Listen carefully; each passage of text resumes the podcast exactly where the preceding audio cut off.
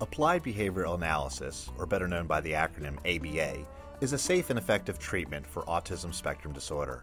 It focuses on the principles that explain how learning takes place, like positive reinforcement. Through decades of research, the field of behavior analysis has developed many techniques for increasing useful behaviors and reducing those that may cause harm or interfere with learning. You're listening to ReachMD.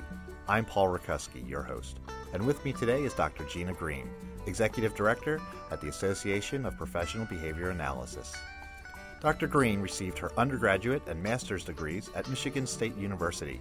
She received her PhD in psychology, analysis of behavior, from Utah State University.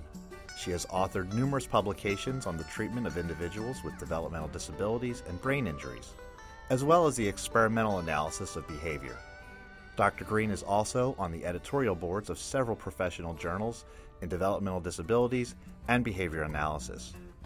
Today, we will be discussing applied behavior analysis. Welcome, Dr. Green. Well, thank you for having me. I really appreciate this opportunity. I'm glad that you were able to join us. So I just gave a little bit of your background, but if you could, if you could elaborate more on your professional work for us. Okay, well, I guess I would summarize it by saying I've taken several different twists and turns over the years. Um, after I received my PhD in 1986, I taught at the university level, and I've continued, um, at least off and on, to teach behavior analysis to graduate students and to um, provide supervision for practical training for behavior analysts to be. Um, I've been involved in designing and overseeing and studying uh, applied behavior analysis interventions for people with autism and other developmental disabilities, and to a lesser extent, adults with brain injuries. I've worked quite a bit in, in advocating for scientifically proven treatments for people with autism and related disorders. And then, as you mentioned, I'm currently uh, executive director of the Association of Professional Behavior Analysts, which is the professional organization for practitioners of applied behavior analysis and others who have an interest uh, in that field. So, the Centers for Disease Control recommends ABA therapy for the treatment of children with autism. For the layperson out there, describe what ABA treatment is. Okay, well, I need to give a, a little bit of background by saying that behavior analysis is a, a discipline, it's a natural science. It's concerned with how individual behavior interacts with the environment. That is, how behavior affects and is affected by aspects of the physical and social environments. The science was originally developed by uh, B.F. Skinner in the late 1930s and has, like other sciences, um, theoretical branch, an experimental branch, and an applied branch. So, applied behavior analysis is the use of principles and techniques that have been developed in uh, both basic and applied research to produce meaningful improvements in, in many socially important behaviors. That is, building useful skills to improve functioning and reduce problem behaviors in many different populations and settings. Uh, some of those include regular and special education, brain injury rehab, geriatrics, behavior disorders, public health, uh, worker motivation and productivity, and then, of course, autism and other developmental disorders. So, in the treatment of autism, most people who, who have heard something about it have probably heard about the comprehensive and intensive um, form of ABA treatment for young children with autism. That's a pretty complex and, and intricate uh, treatment model. It includes the use of, of many different techniques that are individualized to each person's strengths and needs and preferences. We'll typically start by uh, carefully assessing an individual's functioning in all domains or skills. That includes for young children with autism their social skills, communication, self care, what we call learning to learn skills, just observing, listening, looking, imitating, and so on. And pre academic and academic skills, and play and leisure skills. A behavior analyst will assess a child's functioning in those areas by looking at existing test results, evaluations that have been conducted by uh, other professionals, and then by doing very careful direct observation and measurement of what the youngster does in a sort of typical situation where they're given an opportunity to play, to interact with others, or to communicate. The family's situation and preferences and needs are also considered in initial assessment, and this is all uh, aimed at, at identifying um, what we call target behaviors or treatment targets, that is, things that are going to be um, worked on or addressed in treatment. The overall goal is to uh, enable the youngster with autism to function successfully and independently, that is, without uh, adult help and supervision, uh, across a variety of situations, both in the short term and the long term. Now, that's the, again, nutshell kind of description of the very comprehensive and intensive kind of ABA treatment model. ABA interventions can also be um, what we call focused. That is, they may target just a small number of skills, for example, uh, communication skills, or uh, vocational work skills, or uh, eating difficulties, and so wouldn't be as broad and and uh, far-reaching as the comprehensive treatment model, but the approach would be the same: direct observation, providing many many opportunities to learn and practice uh, adaptive and functional skills, and careful assessment and ongoing evaluation of data, adjustment of intervention, and so on. If you're just joining us, you're listening to ReachMD. I'm Paul Rakuski, and I'm speaking with Dr. Gina Green, Executive Director at the Association of Professional Behavior Analysts. We're talking about applied behavioral analysis for individuals with autism spectrum disorder. So, we just talked about some of the benefits of ABA and what specifically ABA therapy is. How do behavior analysts work with medical practitioners to increase their awareness of what you're doing in ABA? Well, behavior analysts have uh, collaborated with physicians in a number of ways. I know many of us do uh, presentations to audiences of physicians at conferences. Um, I've done grand rounds with pediatrics residents, for example, uh, off and on over the years. Uh, we've developed materials that basically describe applied behavior analysis for distribution to physicians. Many behavior analysts have published articles in medical journals.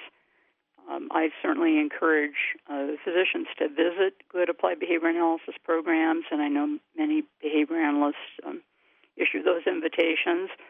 Behavior analysts collaborate in practice and on research with physicians in a, a number of programs and venues around the world physicians often participate on advisory boards. So, for example, uh, our organization, the Association of Professional Behavior Analysts, has a professional advisory board, and we have um, a couple of MDs on our advisory board. And then uh, there are a number of examples of task forces and multidisciplinary review teams that have been looking at assessment and treatment practices in autism that have included uh, behavior analysts physicians of various specialties that deal with autism, as well as professionals from other disciplines. So there have been sets of treatment guidelines and assessment guidelines that I'm familiar with where uh, behavior analysts and physicians have collaborated. So, what do you see as the medical practitioner's role in ABA therapy? I think there are a couple of key roles. One is, of course, it's often the family practitioner or the pediatrician to whom parents turn when they're concerned about their child's development. And I know that um, my state of California, for example, has has gone to a lot of effort to educate physicians about the early signs or potential signs of autism and have developed guidelines to help physicians screen children who may be at risk for autism. Also, it will often, of course, then be that family practitioner or pediatrician who makes a referral for treatment. So uh, physicians uh, refer families to behavior analysts, maybe to specific behavior analysts or programs, um, but probably more commonly, what the physician does is, of course, prescribe treatment. So, for instance, there are now 32 states that have laws requiring certain private health insurance plans to cover treatments for autism, including ABA. And virtually all of those laws require that treatment be prescribed by a licensed physician or licensed psychologist. So it's obviously a very key role for the medical practitioner there in just getting children into treatment. As I alluded to a minute ago, there are also many important roles for physicians in, in ongoing applied behavior analysis treatment, collaborating with behavior analysts and evaluating and treating uh, underlying medical conditions that might contribute to or exacerbate um, problem behavior, evaluating uh, effects of, of drugs that may be prescribed for managing certain problem behaviors. So, why, in your opinion, is there still a resistance to ABA therapy with parents and school districts? Oh, I think there are a lot of reasons for that, Paul, and one of them is, is simply that there is so much information out there uh, on the internet and at conferences and elsewhere uh, about autism and about interventions for autism.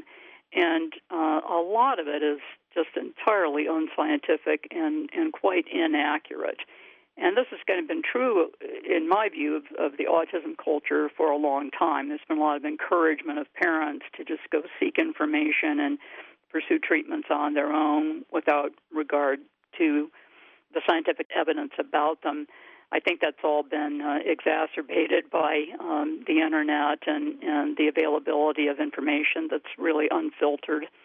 I think it's also a, a key factor is that um, ABA intervention is it's not easy. It's painstaking. It's uh, you know things advance in very small steps. Often, it's not a treatment that produces very dramatic results quickly. So it's very difficult for ABA to compete with treatments that promise very quick and easy fixes. And people who say we can, uh, you know, cure autism with, uh, you know, a food or a diet or an injection or um, some kind of, of therapy that is purported to work very quickly. And of course, most of those therapies, in fact, don't work at all. But um, it's still very seductive uh, to people, you know, to hear that there is something that, that can help with this very difficult problem without a lot of time and effort and expense. So, a person who practices ABA is typically certified by the behavior analysts as BACB. And we've seen a significant increase in the prevalence rates, not just in the United States, but around the world.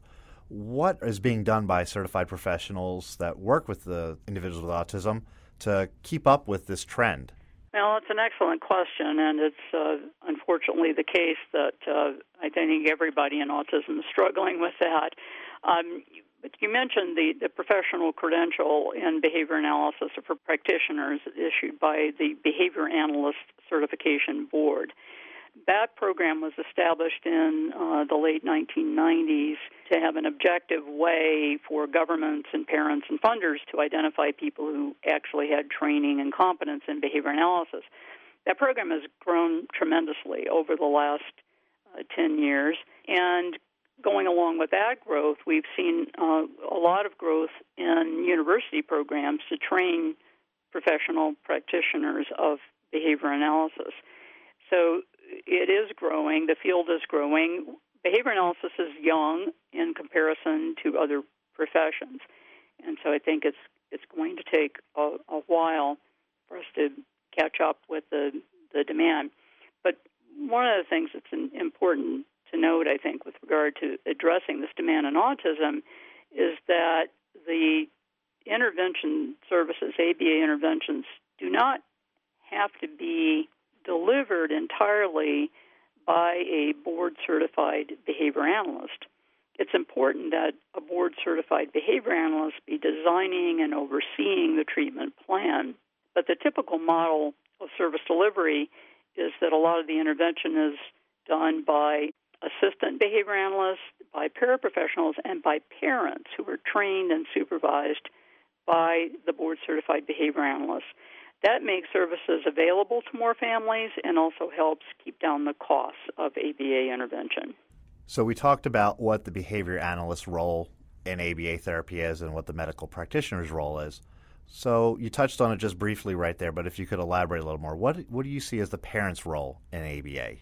Ideally, we want parents to be um, what I would call co-therapists. That is, to be trained by the supervising board certified behavior analysts to use the very same techniques that the behavior analysts are using to build their youngster skills and to manage problem behaviors. So, in a good ABA program, the parents will literally receive the same kind of training as the assistant behavior analysts, the paraprofessionals, teachers who are working with the children, um, and they learn and develop skills that allow them to continue to enhance their children's skill development at church, at home, out in the community, you know, in all those situations where there may not be um, on or formal therapy in place. Well, thank you, Gina, for joining us. You're welcome. It's my pleasure. Once again, my thanks to my guest, Dr. Gina Green, Executive Director at the Association of Professional Behavior Analysts. We've been discussing autism spectrum disorder.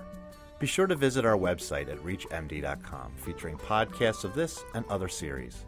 I've been your host, Paul Rakuski, and thank you for listening.